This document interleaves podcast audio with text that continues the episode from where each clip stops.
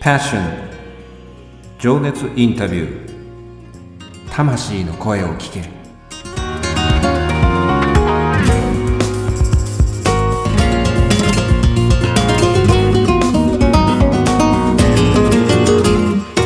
この番組はさまざまな分野で活躍されている魅力的なあの人この人の熱いパッション情熱の根源にある魂の声を5人のインタビューナビゲーターが様々な角度から聞かせていただく情熱インタビュー番組です。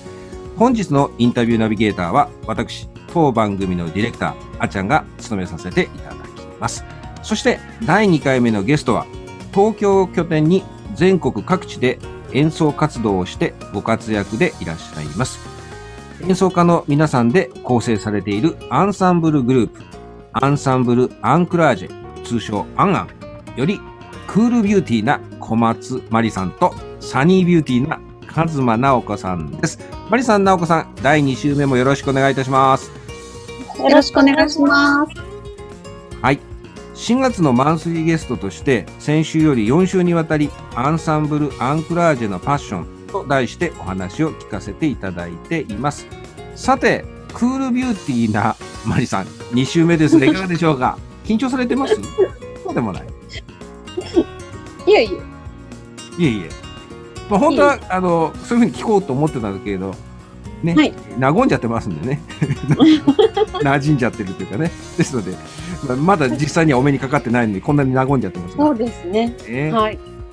うん、まあ、コンサートとかステージ、ね、コンサートのステージとか、あの、メディアとかね、取材なども数多くご経験されていらっしゃると思うんですけど、いつもこんな自然体な感じなんですか？あ、そうですね。変わらないです。さすがですね、そこのとか素晴らしい。まあ、普通コン、あれはね、コンサートのこの演奏とか、こう、リテイクが効かない状況もあるじゃないですか。その、あの、はい、そういう場合、まあ、レコーディングはね、こう、何テイクか取り直したりとか、はい、あまりやりすぎるとミキサーさんに怒られちゃいますけど、まあ、あの、押してるんですけど、みたいな、ね、そういうこと言われるんですけど、あの、はい、一発、一発本番といったようなね、そういう特にプロとしてやり直しが効かないライブ、まあコンサート、ステージで、緊張されるんじゃないですか。それも含めて、こう、緊張も含めて楽しんじゃってるそういった場面。そうですね。えっ、ー、と、緊張はもうほとんどしないので、あの、自分ではない部分、あの、うん、DVD がちゃんと再生されるかなとか、なるほど。みんなの譜面灯はちゃんとついてるかなとか、そういう周りのことの方が気になります。なるほどね。そうすると、まあ、その、あれですね、ご自分のそのフィールドのところはもうある程度、なんていうかな、もう腹に落ちちゃ落ちてるというのか、ちゃんとこう、認識できてらっしゃるから、それ以外のところ、今で言うと、例えば音楽監督さんとしてのその全体の他の方の、うん、えー、うまく進行できるかなっていうところですね。はい、それが、そうですね。肝のところなんですね。例えば演奏家として、こう、例えば一番緊張するって場面って今までどんな場面がありました？どんな場面？えっ、ー、と、急に喋ることになったりとか、あの、M、MC ってここで話すとか大体決めてると思うんですけど、うんはい、あの作曲者として客席にいる状態で、うん、一言お話を伺いましょうみたいなのが一番びっくりして緊張しますね。なるほど。フィールド外のとこですよ。そこのところのその、ですよね。そこのあの、はい、違うところのアドリブみたいなところだと、そう想定外みたいなところですよね。あ、そうですね。はい。ということは、ご自身のその音楽畑というのか、そのフィールドのところではもう、もう大体こう、あの、ななんていうか、自分の中の奥行きも広さも、こう、いろんな面で、あの、これまでのご経験、培われたご経験も含めて、あの、慌てることもなければ、そこのところは、あの、リカバリーもできるっていうような、もうその域なんです。えっと、偉そうな言い方なんですけど、あの、緊張しても、得をしないっていうことにこう、気がついたんですよ。なるほど。はい、あの緊張して心拍数が上がって、うん、でそしたら演奏も速くなったりとかこう、うん、普段と違うことになるんですけどそういう体の状態が楽器によって違うと思うんですけど、はい、私の場合は得をしないなっていうのにすごく小さい頃に気がつきまして、なので緊張はしてもしょうがないっていう諦めがつきました。はあ、それは達観したんですね。そこでこう一つ。達観しましたね。はい。ね。でもそれってすごい、あの、緊張してるうちっていうのは、そこ抜け出せてないから、ぱりそのステージが違いますよね、そこは。なるほど。それいくつぐらいで気づいたんですか？多分12、3の中学卒業するあたりで、あの、緊張してもしょうがないし、うんうん。あと本番で、えっ、うんと、普段以上のことをやってやろうっていう気負いが多分あるとうん。緊張するんですよね。なるほど。普段積み重ねた以上のことはできないぐらいのうん。感じで構えていれば多う分ん緊張しないんじゃないかなと思います。なるほど。いい、その、いアドバイスというのか。これ、いろんなものにも通じますよね。他の、あのー、音楽以外でもアスリートもそうでしょうけど、なんかそういうマインドのところで言うとね。まあそうですね。なんか、すいません、偉そうな言い方になっちゃってごめんいなさい。いえいえ、全然、あの、とってもそういうヒントになるっていうか、これ全てに通じること、生き方もそうだし、こういうんうんね、サラリーマンをしてらっしゃる方もそうですし、そのお仕事の中で、えーなぜ緊張するかっていうところの俯瞰で見たときに、それクリアできるっていうか、そこからまた何かうん次のステージに行けるっていうところもあります。うんありがとうございます。非常にお興味深いお話ですね。うんうんありがとうございます。さて、お待たせしました。サニービューティーな、はいなおこ、さん。はい。ビューティーペアの話になってしまいましたけども。プロレス、プロレスになってしまいましたね、そうね。いかがでしょう、なおこさん。あの、いろいろこう、目はいに、ね拝見して、えーさせていただいてても、こう、堂々といつもやはいってらっしゃって、ご自分のまあ、フィールド？で、はい。いつ、どこ、あの、どこの畑行っても、あの、私のフィールドです、みたいな感じでご出演してますもんね。天職ですよね、ある意味ね。いかがです？いやあんまりね、なんか、真剣にやろうと思うと緊張するんですけど、あ、今も真剣ですけど、なんて言うんですか？真面目に喋んなきゃいけない？うん。そうすると緊張する。なるほど。うん。いや、自分はいはい自分のリズムっていうか、自分のテンポでいくと、あの、そこは、なんていうかな、あの、そんな緊張しないことない。えーそうですね。はい。なマイペースなんで。はいか、すごくそこは、マイペースというよりは、な、馴染みますよね。そういう場面。そう。なんかあの、ゲストで来てもなんかレギュラーみたいな、また来週みたいな言っちゃいそうな雰囲気がありますね。そうですね。だからいつもなんかね、楽しんで、こういらっしゃるなっていうふうに我々こう拝見させていただいてね、感じるんですけど、やっぱりその中でも努力があってることなんですか、まあよく1%の才能、そうですね99%の努力って言いますけど。私、喋るのがやっぱ苦手で、で、うん結構演奏家も喋るのが苦手な人多いと思うんですね。はい。あの、小さい頃から喋るのが苦手で、うんあの、表現法、自分を表現する方法として、うあの、楽器を選んだとか。いう人も多いと思うんですけれども、まあ私もその中の一人で、やっぱ喋るのはとっても緊張しました、最初の頃は。はい。えー、じゃあ、例えばその MC、さっき言ったその、あのーね、お話をしなきゃいけないっていう場面も結構こうインタビュー、まあインタビューだけどステージの上であったりする時もあるんですけど、それってどうやって、あのークリアしてったんですか？あの、前ね、そうですよね。うん、あの、過呼はい吸になったりってお話も聞かせていただいたことあるんですけど、そう。本当に最初の頃過呼吸になっちゃって、ええ。なんか、息が吸えるんですけど、吐けなくなっちゃうぐらいあマイク持つと緊張しまして、あはい。うん。で、それを、なんかお客さんが面白がって、そこだけ録音したりして、カズマのトークなんて、恐怖のカズマのトークとかにダメ出しとかあって、温かいお客さんです。温かいね。そういうね。はい。まあ、でも、うんうん。緊張、緊張が抜け出せたのは、はい。うん、やっぱりあの、まあ喋ることを、今までは全部一言一句決めてたんですけど、はい。もうそれをやめて、うん。まあ、あの、これとこれだけを喋ろうと思って、も、うん思ったり、あと、そのホホールに行った時に、はい。私2時間か3時間ぐらい前によく行ってたんですね。緊張をほぐすために。はい。そして、その会場周辺を散歩して、その会場はどんな、あの、人たちが周りに住んでるのかとか、どんな商店街があるのかとか見たりして、うん。そして会場の中にも先に入って、会場の雰囲気を感じたりとか、うんうん。どんな音がするのかなっていうのを全部感じ、そしてお客さんの前に出た時にお客さんの一人一人の顔をよく見て、うん。それからは話し始めるようにしました。はあ、やっぱりその場づ場作りっていうか、順番にそういうふうにこう組み立てていくっていうか、それって馴染んでいくんですね。まず環境から馴染んで、うで、えっ、と、ホールに馴染んで、ステージに馴染んで、それとお客さんに馴染んでって、やっぱり順番が、やっぱり、それもはい。一つずつしていくんですね。えーね、そうすると、なんか自然と、はいあの自分の気持ちもリラックスしてきて、なるほど。はい。ね、要はもうそこに馴染んでいくんですね。街に馴染んで、ホールに馴染んで、ステージに馴染んで、客席に馴染んで、で、えーうんコンサートの雰囲気に馴染んでいくっていう。そうです。でそうするとね、あの、会場周辺の美味しいお店とか、はいあ。の、今日、今日来たお客様にね、紹介できたり、なるほど。いろいろね。はい。お客さん嬉しいですよね。自分のその身近なことをこう、今日は初めてっていうか、まあ、何回かもありますけど、そこにステージに立ってらっしゃる方がその、あの、話をしてくださるっていうのは嬉しいですよね。知った話を。共通点が見つかりますもんね、そこの。ね、そうですね。あの、コンサート終わった後ね、帰りあそこのお店ちょっと、あの、見てみてくださいとかね、うんうんうんうん。いうのもいいかななんて思って、はい。なやってまするほどね。うんやっぱり、努力というか工夫ですよね。それはちゃんとこう、なんとかな行き当たりばったりじゃなくて、ちゃんとご自分の中でそれをこう、えー、落とし込んでるとかね、そういうちゃんと工夫をしていらっしゃるのでね、あ素晴らしいですね。うん。ありがとうございます。はい。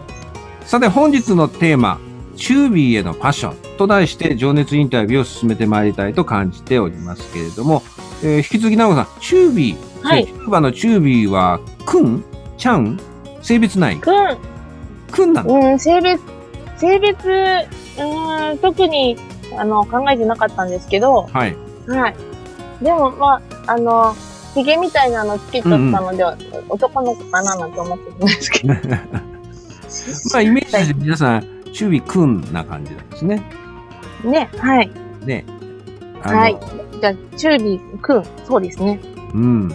チュービーくん、うんチュービーはいつ誕生日なんですか？たいつ誕生したんですか？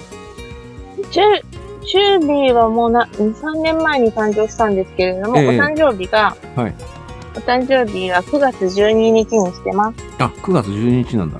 え、それって9月皆さん、12日。うんうん。うんはい。この日はね、うんあの、チチューバの日なんですよ。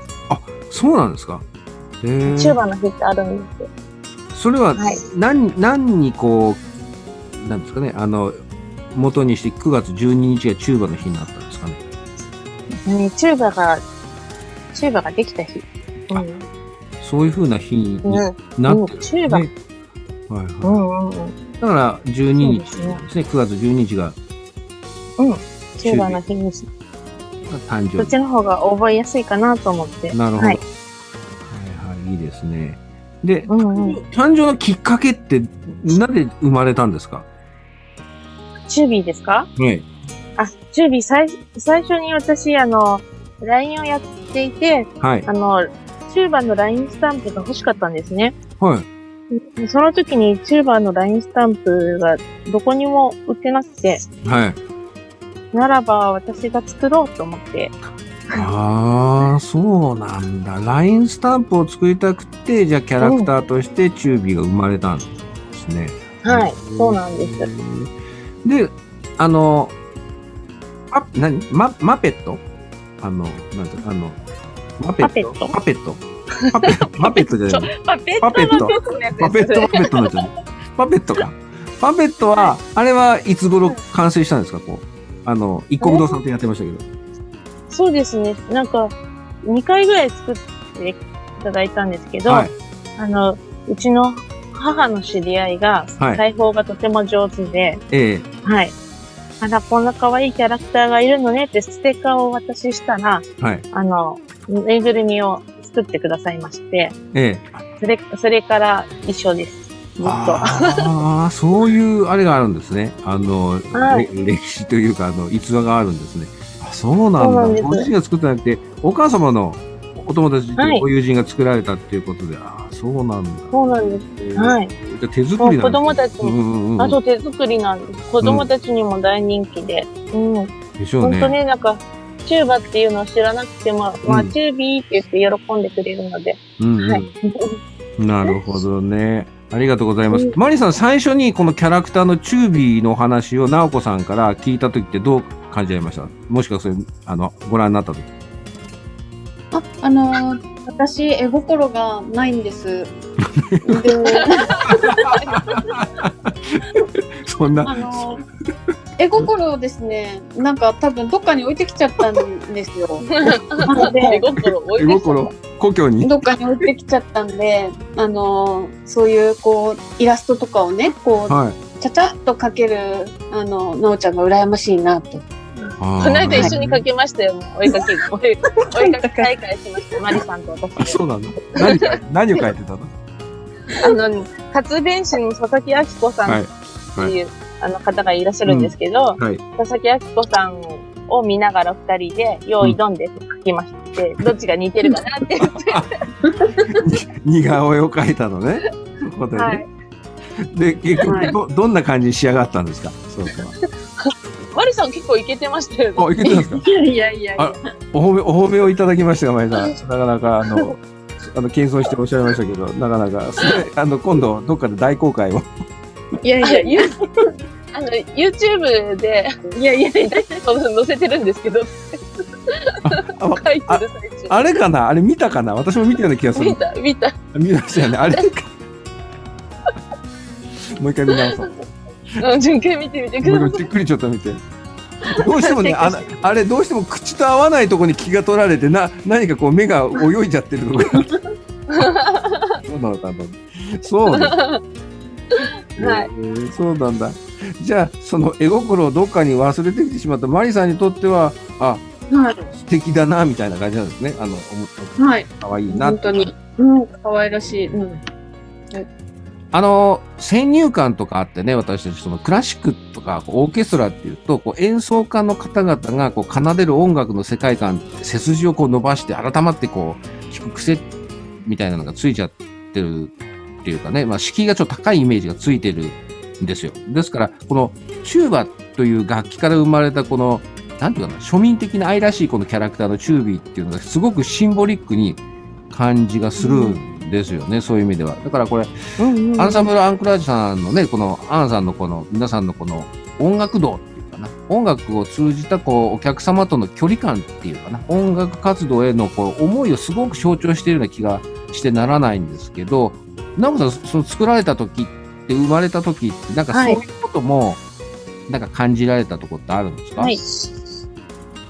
そうですね。し、あの、アンクラージュで、うんあの、施設とか、はい、あの、保育園さんとかね、はい。あの、子供たちの前で演奏する機会もあるんですけれども、えその時に思ったのが、やっぱチューバって、え、うん、あの、で、すごい大きいので、はいあの、小さい子供たちはちょっと怖怖く感じたりするんですけれど、うん、うん、そのチュービーのキャラクターを見ることによって、うん、うん。チューバへの、あの、怖さも取れ、興味が湧いてくるというか、はい。身近に感じてもらえるな、なんて思いました。なるほど。ですよね。そういう意味ではこう、うんあの、はい音楽を聴いていただくんですけど、やっぱりそれをこう、距離感を近づけてもらったりとか、そのいろいろ楽器とかにも興味もらって、見て、あの、感じてもらったりとかする時の、近しくなってもらうためのなんかお友達みたいなね、感じのキャラクターですよね。いいです。そうですなのね。であの、あの、このチュービーのその、えっ、と、LINE とうんか、LINE スタンプとか、あとはその、えっ、と、他にもキャラクターあるんですよね。キャラクターっていうか商品がね。えっ、と、ランタンでしたっけ？ああ、そうですね。それ、どあう、最近、そうですね。うん、3月に発売したんですけれども、うんうんはい。ランタンが、やっと完成しました。うん。それは、あの、企画からどれぐらいでか、あの、あれだったんですか。あの、いきさつってでき、できるまでいきさつがあったら教えてきて。そうですね。あの、私、あの、消防の音楽隊で、はい。あの、演奏してること、もう十、十何、十年ぐらいかな、うん。いや携わっているんですけれども、はい。あの、どうせ作るん、私のキャラクターグッズを作るんだったら、はい。あの、お客様に、うん。あの、役に立つような商品にしたいとずっと考えていたんですね。うんうんでそれで、あの、たまたまうちの近くに、はいあの、あの消消防士さんをもう退職された方がいまして、えその方が、あの、セーフティーランタンっていうものを開発したんです。はいはい。でそれ、それを、あの、私、前からし、何年も前からしてたんですけれども、その開発者にお会いできたのが、去年の11月ぐらいで、うん。そして、もう、これだと決めて、それをチュービーグッズにしようと思いまして、その開発者の方に、はい。はい、頼み込んで、えーやっと3災害の、月に。ね、災害時にもいいですもんね。あのーあれって、なんか、使い方そうで、すね。はい。いざっていう時に使えますもんね、ランタンね。皆さん、ランタンってわかります、あの、また、ホームページの方に、あの、どういうものかっていう、あの、動画とか、その、サイトの、あの、URL 載せておきますので、それでちょっとご覧いただけると、あ、こういうものなんだっていうのは、なかなか発想が面白いですよね。うん。そういう、あの、役に立つというのか、うん。災害時とか、そういう時にもこうね、明かりをこう、あれするんですよね、ランタンでね、こう、あの、えーそうですね。普通、我々、その、キャンプの時にこういう、あありますけど、あの、災害時に使うようになってるんですよ、うん使い方のあの、ハウトゥービデオみたいなのが、あの、直さん 作りました私ありましたよね。拝見しましたけどね。だから、あれがちょっと見れるようにしておくと、あ、こういうものだって思って。これって、あの、はいおこう欲しいなっていう人は、その、またアクセスするとことか、まあ、うちホームページとか、あの、フェはいイス載せさせていただこうと思うんですけど、と、直接、直さんの方にオーダーはい、すれば、ありがとうございます。今どれぐらはいい、ですか、私うんにうんうん。ごめんなさい。はい。売れてるのですか、うん。どえっれぐらい、と、の、残りあと、わずかなんですけれども、そうなんだ。だい、だい、はいさ最初の出荷はもう、ほほぼほぼ皆さん、はい、お買い求めなさったんですね。はい、ありがたいことに。はい。はい。で第2弾を今、はい、制作中です。なるほど。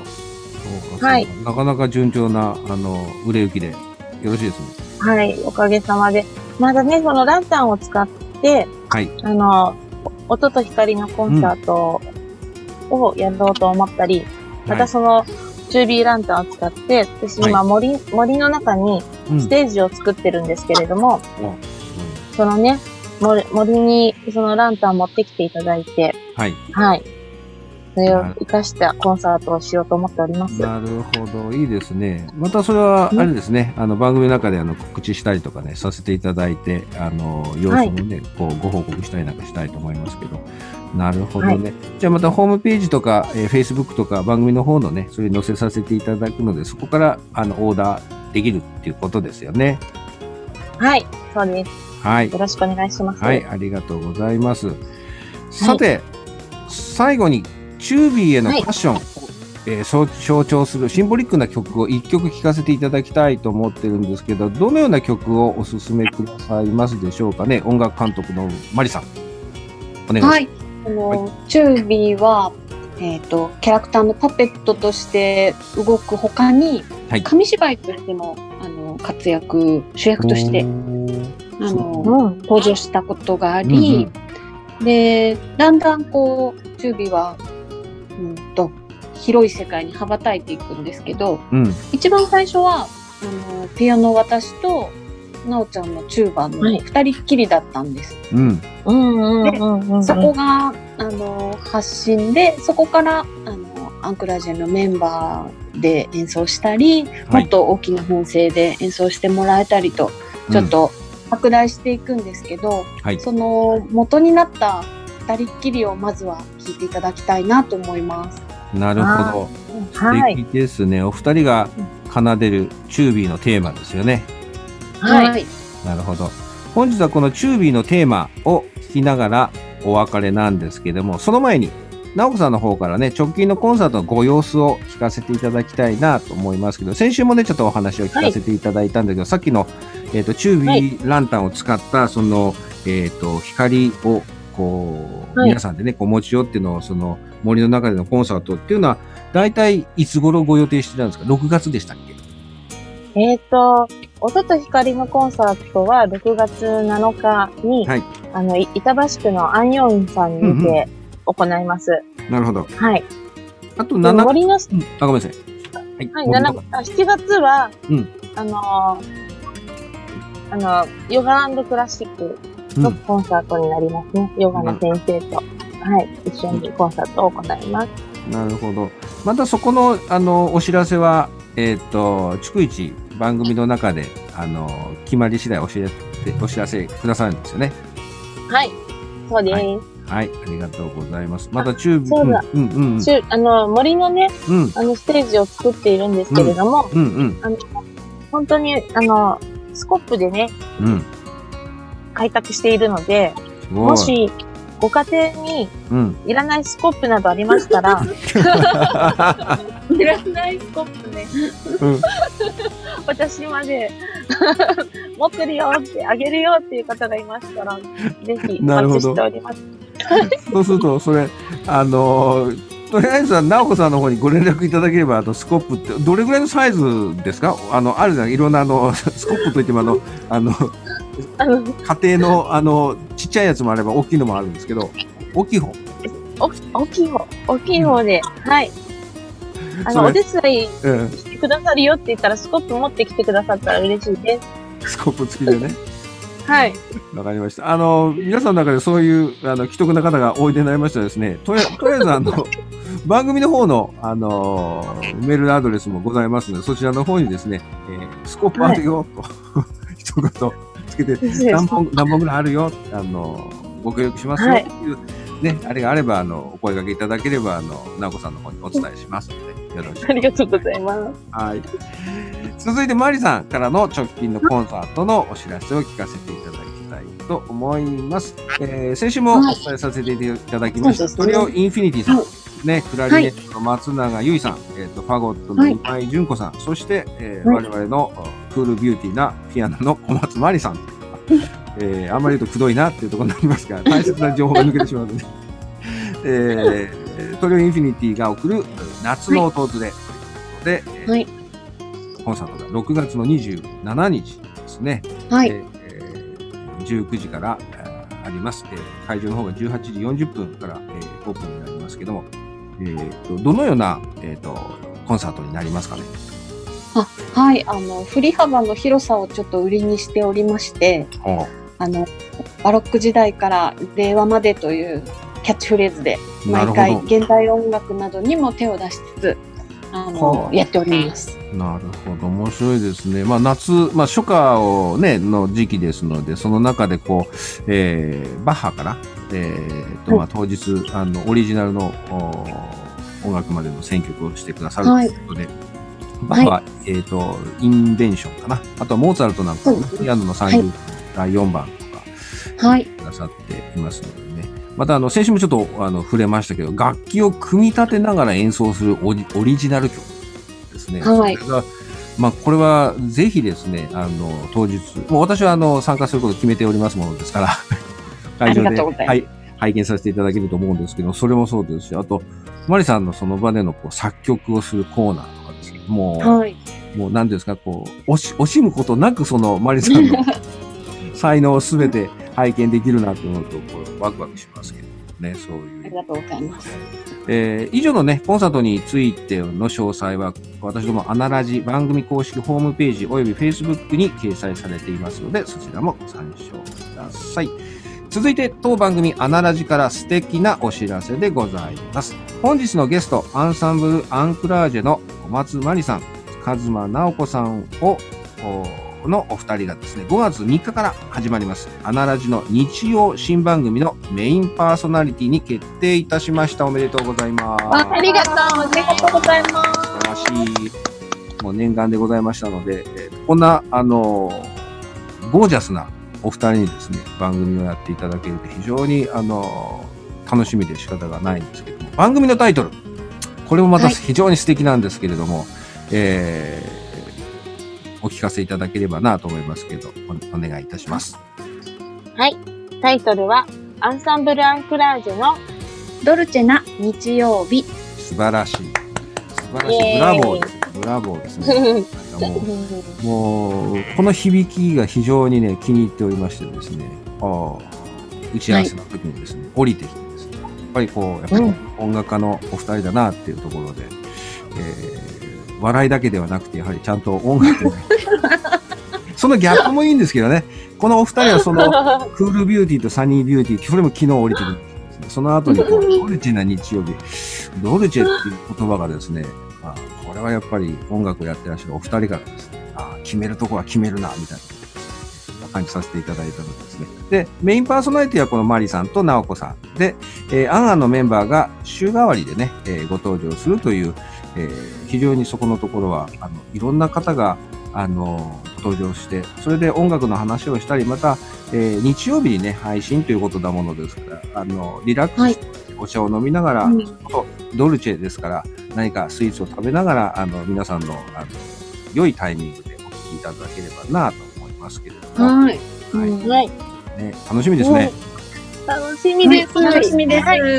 もう自由にやっていただければ、あの、なお、よろしい。うん、全然大丈夫でございます。えー、アンサンブル・アンクラージェの皆さんの活動の中にも、えー、昨年ですね、えー、サントリーホールで、えー、演奏されたですよね。そういえば。はい。12月に。はい。はい。本当あの、お客様のおかげで、私たち、あの、たくさんの応援をいただいて、サントリーホールに行くことができました。素敵ですね。私もね、あの、ここで全部言っちゃうと、来週ね、この舞台に立つまでのお話など聞かせていただく予定なんですけども、ツイッターで、あとはフェイスブックで、その、うん、えー、あの、なんかタイムラインで流れてくるのをね、拝見してたので、直子さんのね、見てたので、ドキドキしながら見てたんですけども、はい、その、あの、なんていうかね、リアルなお話ですね。その、舞台に立つまでですね、のは来週聞かせていただきたいと感じております。はい。まりさん、なおこさん、本日はありがとうございました。ありがとうございました。まりさん、第2回の収録いかがでしたでしょうか？あ、あの、緊張することもなく、楽しく喋らせていただきました。ありがとうございます。こちらこそありがとうございます。なおこさん、いかがでしたか？第2回目。はい。いろいろ、あの、前回学んだので、はい。今回は、あの、楽に話すことができました。ありがとうございます。さすが、ありがとうございます。えー、また来週もね、お二人に、えー、ご登場いただきます。よろしくお願いいたします。よろしくお願いいたします。